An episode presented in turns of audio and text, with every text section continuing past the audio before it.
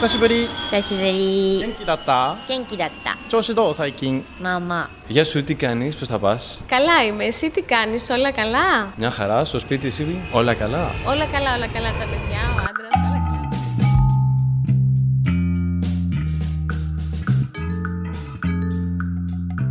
Salut, c'est Marjorie Murphy. Il y a 4 ans, vous le savez, je rentrais dans mon pays, la France. 10 ans que j'avais élu domicile au Canada, 10 ans que je n'attendais qu'une chose, rentrer chez moi, mon beau pays, mon nid, la France. Et là, la baffe in the face. Mon monde s'écroule. Depuis, j'essaie de comprendre pourquoi j'ai vécu un tel choc, pourquoi je me suis sentie si mal accueillie, pourquoi je n'existais plus pour l'administration, pourquoi je ne retrouvais pas de boulot. Je suis donc partie sur une quête, une enquête, histoire de faire la paix avec cette euh, identité bizarre de l'ex-expat. Et dans cette enquête, eh bien, je rencontre des expats, des ex-expats, des non-expats qui m'ouvrent leurs portes psychologiques, historiques, sociales. Rappelez-vous, dans l'épisode 1 de la saison 4, Julien Cernobori, qui, dit-il, s'est trouvé grâce à l'expatriation, me conseille d'aller parler à une autre journaliste podcasteuse. Je me suis dit, hmm, on va pas épisode après épisode s'interviewer entre nous, journalistes, podcasteurs. Les auditeurs vont finir par croire qu'on a formé un club. Et puis j'ai rencontré ma prochaine invitée et là j'ai trouvé mon mobile. Parler du retour comme d'une nouvelle naissance. Moi qui jusqu'à présent ne voyais ce retour que comme une seconde expatriation et en bien plus dur. Épisode 2, saison 4, Anne-Cécile Jean, autrice des podcasts sur Yabonali, Corps et l'âme et du sport sur Binge.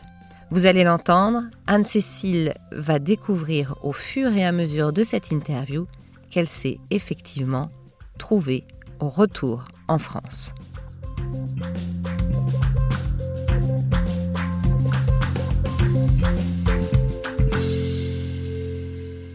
Bonjour Anne-Cécile. Bonjour Marjorie. Comme d'habitude, sur Ex-Expat, on va d'abord parler du départ, savoir quand t'es parti, pourquoi t'es parti, où t'es parti, qu'est-ce qui s'est passé. Avant de partir à New York, euh, je suis partie dans le Nord-Pas-de-Calais d'abord. Et pour moi, ça a été ça le vrai départ. Rien à voir quand même. Ouais, la vraie rupture. Parce que tu étais parisienne? Euh, J'étais pas parisienne, mais j'y vivais depuis longtemps. Enfin, j'avais vécu en Chine aussi, mais bon, globalement, oui, je viens de Tours, ce qui est pas loin de Paris. Euh, J'étais, euh, j'avais un travail stable en CDI dans une agence média, et puis j'ai décidé de devenir journaliste. Et pour ça, je suis partie dans le Nord-Pas-de-Calais pour être en apprentissage dans une chaîne régionale. Et du coup, j'ai tout quitté. Et non seulement j'ai tout quitté, mais euh, donc j'ai eu les. Je suis arrivée à Lille avec euh, la neige qui tombait euh, au moment où j'ai passé le panneau Lille, quand même. Et le lendemain, j'ai appris à me servir d'une caméra pour la première fois de ma vie. Je me suis gelé les doigts parce qu'il faisait moins 5. euh. Enfin bref, et juste avant, enfin une semaine avant, je travaillais à la défense. je portais des tailleurs avec des talons, quoi. Alors, av- avant qu'on aille plus loin, pourquoi tu as pris cette décision? Et tu avais quel âge? J'avais euh, 27 ans. Je dis ça parce que c'est la vraie rupture, elle est là pour moi, euh, parce que euh, bah, j'ai donc voilà, j'ai changé de vie radicalement euh, pour le mieux. Hein. Moi, j'ai jamais regretté ce choix-là. Euh, mais euh, par exemple. euh, euh, je raconte souvent que je me suis fait cambrioler le, premier mois où, où je suis arrivée là-bas. Donc déjà, j'ai dû m'installer dans une ville où je connaissais personne, euh, une région qui est quand même très différente, que j'ai appris à aimer et que j'adore, mais euh, qui est quand même très différente de ce que je connaissais, euh, à sortir vraiment très clairement de ma zone de confort. Et en plus, je me suis fait cambrioler, donc tous, tous les objets que j'avais qui me rappelaient ma vie d'avant, euh, je les avais plus. Donc c'était vraiment un nouveau départ. C'était un nouveau départ. Même donc, pas le euh, choix, quoi. Exactement. Et du coup, euh, moi, on m'a on m'a proposé un poste à New York après ces deux ans d'apprentissage euh, dans le Nord-Pas-de-Calais En tant que journaliste. en tant que journaliste. Dingue. Et euh, oui, dingue, d'autant plus que moi, j'en ai jamais rêvé. C'est-à-dire que c'est très, c'est très bizarre d'arriver à New York en disant aux gens euh, Bah non, moi, c'était pas particulièrement un rêve, on m'a juste proposé ça et c'était une opportunité professionnelle. Mais c'était pour un magazine Euh, C'était? une agence de presse euh, qui travaillait pour toutes les chaînes de télé là-bas. Je suis arrivée le jour de la mort de Ben Laden. Euh, dix jours plus tard, il y avait l'affaire DSK qui commençait. Et euh, moi, à l'époque, je travaillais pour toutes les chaînes, donc euh, euh, l'AFP surtout, mais aussi bah, BFM, M6, euh, etc. Et du coup, c'était énormément de travail et ça a été, en tant que journaliste, une expérience d'expatriation comme ça. Alors, j'étais en contrat, Donc j'avais pas cherché moi-même mes clients, mais du coup j'étais très occupée tout le temps. Et euh, du coup, bah, s'est posé des questions. euh, euh, ne, ne se sont pas posées pour moi les questions que se posent énormément de gens quand ils s'installent à l'étranger, à savoir de se faire des amis, à savoir de qu'est-ce que je vais faire de ma vie. euh. pendant longtemps, j'ai pas cherché à me créer une vie là-bas. Enfin, ma vie, c'était mon travail, quoi. Voilà. Et après, en revanche, j'ai fait le choix actif de rester alors que je n'étais plus dans cette agence. En Ah d'accord. T'es resté combien de temps euh, Euh, dans l'agence, je veux dire Dans hein l'agence, je pense que je suis restée trois ans et du coup, j'ai fait 50 freelance euh, après. J'avais le droit de travailler pour n'importe qui, sauf des Américains. J'ai plus jamais fait d'actualité, en fait, de news, comme on dit, Ouais. de hard news. Mais du coup, voilà. Donc, j'ai, après, j'ai bâti ma. mon expatriation a vraiment commencé, en fait, quand j'ai bâti ma, ma vie là-bas, où je me suis dit, bon, bah, en fait, ça cette expérience m'intéresse. euh, euh, je trouve qu'en étant journaliste, euh, on a. On est forcément un peu un citoyen de seconde catégorie. Ça m'a un peu Ah oui pesé, moi. Ouais. Bah, Mal jugé, mal. euh, non, non, c'est pas ça. C'est qu'on n'est pas, euh, on travaille pas pour les Américains, quoi. Ah oui, d'accord. Alors du coup, on est forcément observateur de la société euh, et pas vraiment acteur. Bon après, il y a plein de manières où j'aurais pu le faire, mais juste ça s'est pas fait. Et puis, euh, je veux dire, je suis restée 8 ans aux États-Unis. Pas une seule fois, j'ai fait une demande de carte verte, par exemple. Donc ça veut bien dire que je me suis toujours sentie euh, extérieure euh, au pays. En revanche, euh, par exemple, je, je refusais. Bizarrement, j'ai refusé, mais vraiment très fort, d'avoir des amis français. Enfin, je faisais exprès de pas faire d'efforts. Oui, donc oui, j'étais, ouais. j'étais Je vois très bien. je pense que j'étais pas sympa, enfin j'en sais rien, mais le côté communauté française, euh, Mhm. le côté euh, bande de, de potes toutes faites m'a jamais plu. Et euh, du coup, bah, je trouvais qu'en étant expat, c'était très fort. Le côté, bah, ces gens-là, j'aurais pas envie d'être amie avec eux à Paris. Alors pourquoi je traîne, je traîne Ouais, ouais, je avec comprends. eux voilà. Et cette vie new-yorkaise, avant qu'on arrive au retour, cette vie new-yorkaise trépidante, ap- quand tu as commencé à vraiment la, la connaître et la vivre, elle t'a. Elle t'a happé, elle t'a plu, t'as vou- t'as- enfin si t'es rentré, c'est qu'au bout d'un moment, euh, t'en avais peut-être marre, j'en sais rien. Moi, je crois que très vite, New York m'a épuisée. Ce que je trouvais compliqué, c'est que je faisais beaucoup d'allers-retours avec la France. Parce que, bah, du coup, comme j'étais freelance journaliste, que je travaillais pour des clients français, j'avais de plus en plus de montage à Paris. Donc, et moi, plus je rentrais à Paris, plus je passais des bons moments à Paris, en fait. Et, euh, euh, et ça me manquait. Enfin, d'un côté et de l'autre, ça me manquait. J'étais pas bien, quoi. Et je trouvais que d'être entre les deux, c'était le pire. Alors, euh, pendant un temps, j'osais pas me plaindre parce que quand même, je voyageais beaucoup, je voyais la chance que j'avais. Il n'y a pas beaucoup de gens qui peuvent se targuer de travailler entre Paris et New York. euh. et donc, je j'osais même pas m'en plaindre à moi-même. Je veux dire, euh, je me disais, mais arrête d'être fatigué de ça, c'est quand même super, quoi. Et en fait, j'étais crevée, mais vraiment crevée. Je savais plus où j'habitais, quoi. Je- cet état de jet lag. euh, Permanent. Ouais, permanent. Et puis, je veux dire, même si c'était, pas que physique, c'était pas qu'une question de sommeil, c'était une question de pas vraiment savoir où, où j'avais des projets. Et par exemple, j'ai un comptable, euh, euh, mon comptable à New York, euh, qui était quelqu'un vraiment. euh, j'avais l'impression qu'il voulait absolument que je fasse plein d'argent. À chaque fois qu'il me faisait mes impôts, donc tous les ans euh, aux États-Unis, il me disait Mais alors, quels sont tes projets à 5 ans J'ai un peu réalisé, grâce à lui, que, bah, que je faisais pas de projet, quoi. J'avais pas de rêve, j'avais pas de. Je développais rien, quoi. Voilà. Et puis même ma vie personnelle était au point mort, quoi, parce que d'être entre deux pays, c'était compliqué. Enfin, aujourd'hui, j'ai un copain qui, que j'ai connu qui était dans la même situation que moi, donc ça, nous, ça a fini par nous rapprocher, mais on a eu énormément de chance. Et voilà, le, c'est- quand même, euh, je sais pas, je trouve que j'étais à essayer de vivre deux fois, ben finalement peut-être que je vivais deux fois moins intensément. Ouais, ouais. J'étais plus dans ça, ma fatigue euh, et l'effort d'adaptation à chaque fois me prenait euh, tout mon espace mental.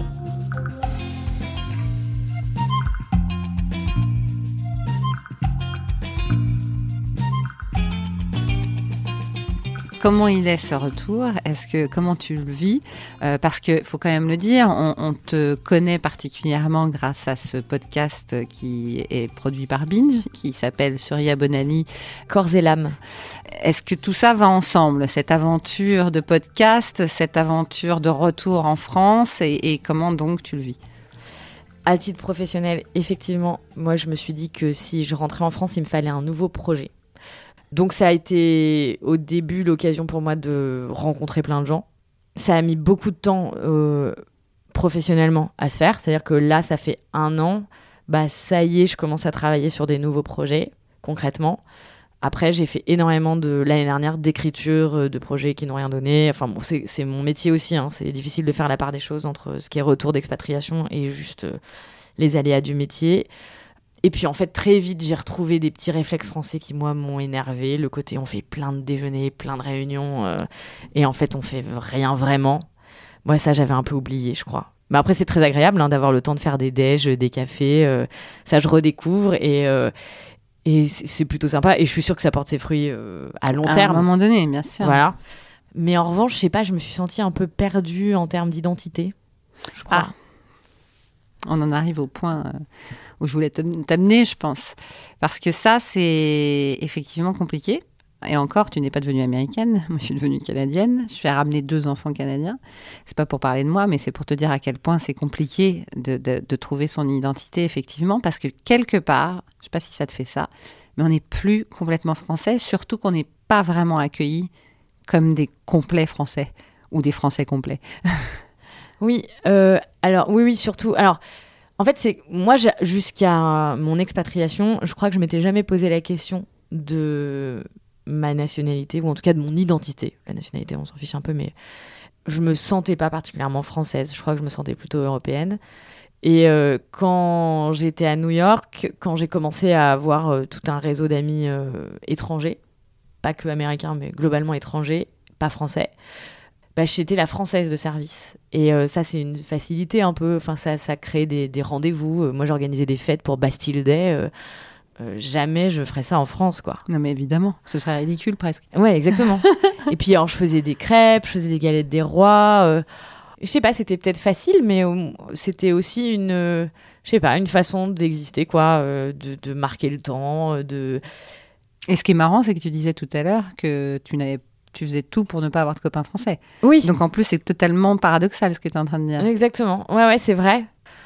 Et du coup, voilà, bah, en étant rentrée ici, j'avais ça en moins. J'étais plus la française de service, parce que tout le monde est français autour de moi. Euh, j'avais plus ce petit côté euh, euh, paillette de j'habite à New York, parce que mine de rien, c'était un devenu, c'était devenu une grosse part de de mes relations avec les Français, c'était qu'ils voulaient que je leur raconte New York. Alors, en vrai, ça me saoulait, mais euh, depuis qu'il n'y a plus ça, bah, il n'y a plus rien. enfin, j'essaie de leur dire que j'habite dans le Brooklyn de Paris, dans le 9-3, mais euh, c'est moins glamour, je crois. Enfin voilà, en fait, je trouve que ma vie perd son côté marketing, quoi, le côté étiquette facile, Mm. l'étiquette de la française, euh, l'étiquette de la fille qui habite à New York. euh, et je les ai plus, du coup, je suis plus que moi-même. Et voilà, moi-même, il a pas mal changé euh, depuis que j'ai quitté Paris. En revenant sur l'identité, je ne sais pas si toi ça t'est arrivé, mais quand je suis arrivée au Canada, j'ai enfin compris ce que voulait dire d'être immigré. Mais cette, euh, ce, ce- ce statut d'immigré, où, où finalement c'est toi qui arrives dans le pays des autres, où il faut que tout d'un coup tu aies leur culture, leur façon de parler, si tu le fais pas, on te regarde de travers, même les Canadiens, malgré le fait qu'on croit qu'ils sont tous peace love. Il y a un moment où on te dit, bah non, ce serait bien que tu dises Boston. Bon.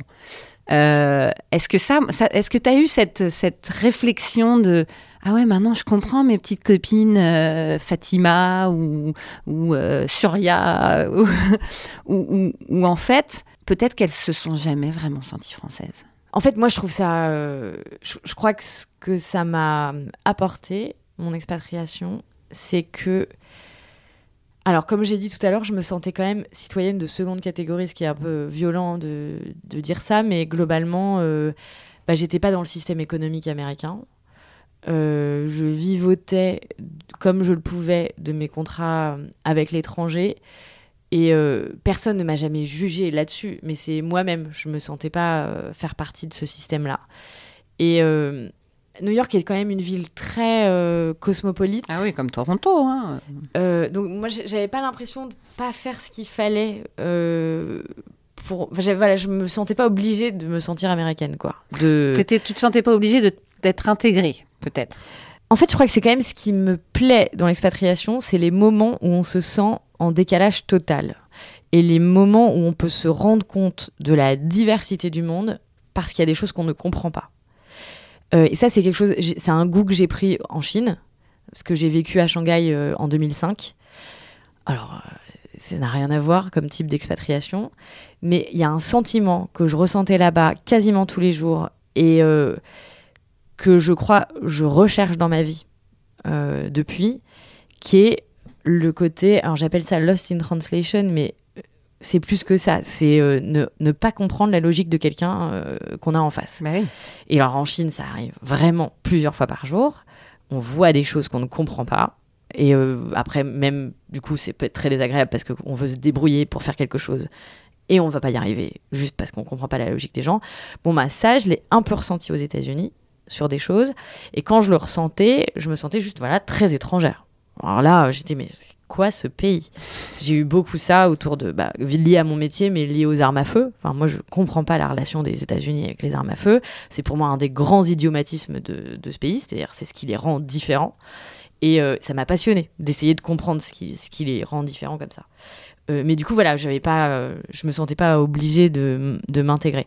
Et depuis, moi, j'ai rencontré beaucoup de gens en étant sur le continent américain, parce que j'ai pas mal voyagé aussi euh, en Amérique centrale. Euh, j'ai rencontré beaucoup de punks et d'an- d'anarchistes, et beaucoup ont comme principe que les frontières n'existent pas et que le monde serait meilleur euh, sans frontières. Ce qui paraît euh, un peu bateau à dire comme ça, mais ce qui est en fait un vrai principe de vie. En fait, il y a Mhm. énormément de gens qui croient pas en- à ça, quoi. Ouais, ouais, et, bien euh, sûr. Et moi, j'ai tendance à être comme ça maintenant. C'est-à-dire, je me dis, en fait, ça m'horripile euh, tout ce qui est paperasse pour rentrer d'un pays à l'autre. Ça me rend très, très, très triste. Je connais beaucoup de gens aujourd'hui qui sont coincés euh, d'un côté ou de l'autre de l'Atlantique, notamment à cause du Muslim ban qui est passé donc juste après l'élection de Trump euh, et qui est encore euh, actif et je connais encore des gens qui sont coincés et voilà ça a plus réveillé en moi euh, une colère par rapport à ça. Mais alors après euh, j'ai pas je me sens pas euh, puissante du tout. Je fais rien. Je, je suis pas du tout dans l'action liée à ça. Mais c'est un des vrais sujets de colère dans ma vie. On sait qu'on est 3 millions de Français à l'étranger, 300 000 qui rentrent par an, 300 000 qui partent par an. Quand on parle de notre expérience, on se dit évidemment, chaque expérience est unique. Enfin, je suppose que ici, tu en rencontres des ex-expats, euh, notamment, je sais pas, à moi par exemple, là. Et on se dit, mais comment ça se fait qu'on ait autant et qu'on soit tous dans la même situation, ou presque? Il y a des gens qui rentrent et tout va bien. hein. Euh, c'est rare, mais ça, ça arrive. Comment ça se fait se- que ce soit si compliqué? Et d'après ce que je comprends, c'est aussi très compliqué quand on est, je sais pas moi, britannique, euh, de rentrer en Angleterre. Enfin, voilà. Est-ce que parfois tu te dis pas, mais comment ça se fait qu'on n'arrive pas à, à faire évoluer les choses? Ouais. Euh, j'ai fait un documentaire sur les rêves euh, il y a deux ans.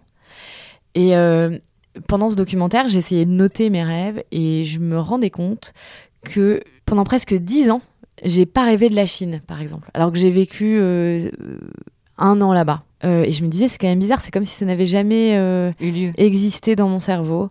Je pense qu'à partir du moment où il y a des choses nouveaux pour notre cerveau, on le processe, c'est pas le mot, on le, on, l'enregistre, on doit s'adapter. Enfin voilà, il y a tout un travail du cerveau pour ça.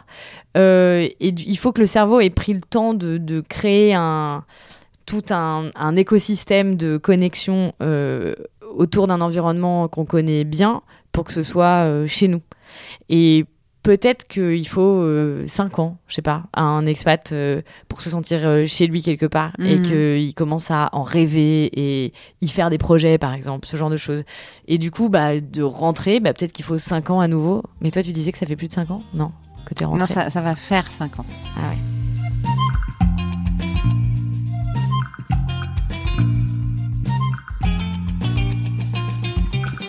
Mais moi, je suis redevenue très française, hein, quelque part. Mais je continue à ne pas comprendre, en fait, pourquoi ça. D'abord, c'est si difficile pour nous, et pourquoi surtout notre parole n'est pas entendue, alors qu'encore une fois, on est. Alors, on va me dire, oh, bah, 3 millions, c'est rien. Enfin, 3 millions, les amis, euh, Ouais. c'est quand même beaucoup. euh, c'est pas, c'est pas une cacahuète, quoi.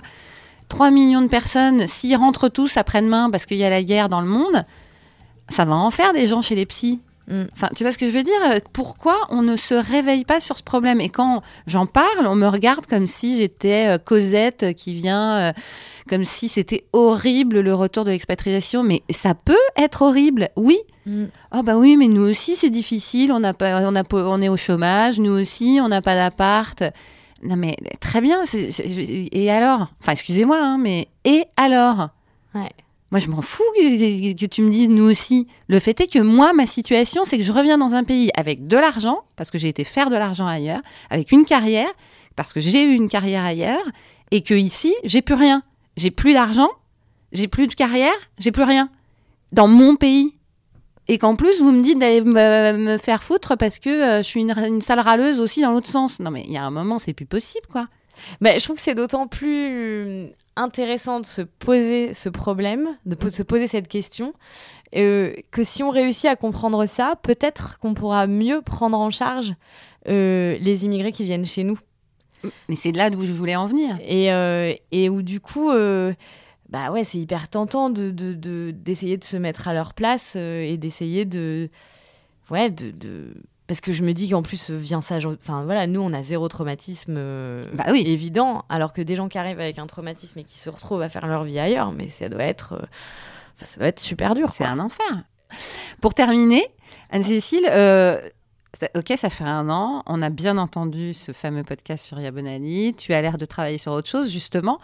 Un petit peu de pub, hein, on va pas se, on va pas s'empêcher de, de- bien vivre, mais ça peut être aussi de la pub pour ta vie à toi, c'est-à-dire que tu la vois comment là dans le futur? Est-ce que c'est la France? Est-ce que c'est le podcast? Est-ce que euh, Alors, euh, c'est la France, euh, c'est sûr. C'est peut-être moins mon travail aussi, et euh, ça, je suis contente. Euh, d'avoir réussi à, à les poser les, les- les- les valises du travail Voilà, mais ça, je crois que c'est le fait de m'être installée avec quelqu'un aussi Ouais. euh, qui aide. Euh, c'est effectivement du podcast, mais c'est aussi de pouvoir me. En fait, en étant à la maison, je trouve qu'on est capable de s'intéresser à beaucoup d'autres choses. Euh, alors, ça veut pas dire énormément voyager non plus. euh, J'allais dire c'est les voyages, mais euh, en fait, je veux aussi, moi, juste, j'en ai vraiment eu marre de voyager là. Donc, quand je dis les voyages, ça, ça peut être juste d'aller ailleurs en France, quoi. Et c'est même plutôt des voyages intellectuels. Ouais, enfin, c'est ce ouais. une disponibilité d'esprit que j'avais pas avant et que je redécouvre et où du coup euh, il y a des, des choses qui me passionnent euh, des je, je fais pas que du podcast quoi il y a aussi des trucs que j'ai envie d'écrire euh, des euh, et que j'ai pas forcément je, je sais il y en a peut-être que je ferai jamais mais en tout cas j'ai l'impression de me retrouver avec des projets à moi de me retrouver une personnalité euh, euh, et des objectifs personnels. Alors qu'avant en fait j'étais plutôt juste dans une espèce de survie de et de enfin je sais pas de culpabilité je crois par rapport à, la France alors d'une culpabilité à la fois euh, familiale parce que du coup bah, quand j'avais des vacances il fallait absolument que ce soit la France d'être en France c'était forcément être en famille ou en tout cas euh, ou équivalent quoi euh, et du coup, bah voilà, tout- toute mon ouverture d'esprit quand j'étais pas à New York, c'était la France. Or là, bah maintenant que je suis de retour en France, ça veut dire que mon esprit peut aller ailleurs. Et ça, je trouve que c'est très très rafraîchissant. Voilà. Après, euh, je reste. euh, euh, je suis comme toi, je je- j'en suis pas remise encore. euh, je- j'ai encore du mal à faire des équilibres dans ma vie. euh. Enfin, finalement, j'ai encore un peu un pied là-bas, quoi. J'y Mm. pense. j'appelle les gens, enfin voilà, et, et ça, ça, ça sera. c'est- J'aimerais bien transformer ça juste en richesse, quoi, en, en quelque chose que j'ai en plus et pas quelque chose qui me prend de l'énergie. C'est marrant pour ce deuxième épisode de la saison 4 euh, d'avoir presque l'inverse de l'épisode 1 avec euh, Julien Cernobori, parce que lui, il s'est trouvé en expatriation, toi, tu t'es trouvé au retour d'expatriation. C'est quand même assez incroyable. Je suis euh, très contente, du coup, de, de t'avoir rencontré et interviewé. Eh bien, maintenant, puisque c'est la nouvelle formule ex-expat, je vais te demander si tu as quelqu'un à me recommander à aller voir après euh, pour euh, la suite, pour le troisième épisode. Euh, bah, je j'ai pas de nom en tête, mais je pense que ça peut être très intéressant de rencontrer des gens qui rentrent de missions humanitaires, enfin des gens qui ont fait leur carrière là-dedans, parce qu'une mission ça suffit pas. Parce qu'on parlait de faire de ce décalage et de cette vision d'outsider une richesse, mais quand ce qu'on a constaté n'est pas forcément positif à l'étranger, comment on rentre de ça? Voilà. Est-ce qu'on, si on s'est senti inutile alors qu'on devait être utile euh, euh, Voilà, je me demande, euh, j'aimerais bien entendre ça, quoi. Anne-Cécile, merci. Merci Marjorie.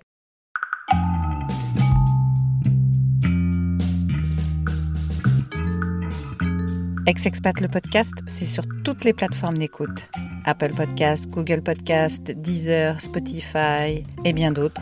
Merci pour votre fidélité. N'hésitez pas à faire passer le podcast à tous ceux qui sont encore à l'étranger ou tous ceux qui veulent rentrer ou tous ceux qui sont rentrés en France.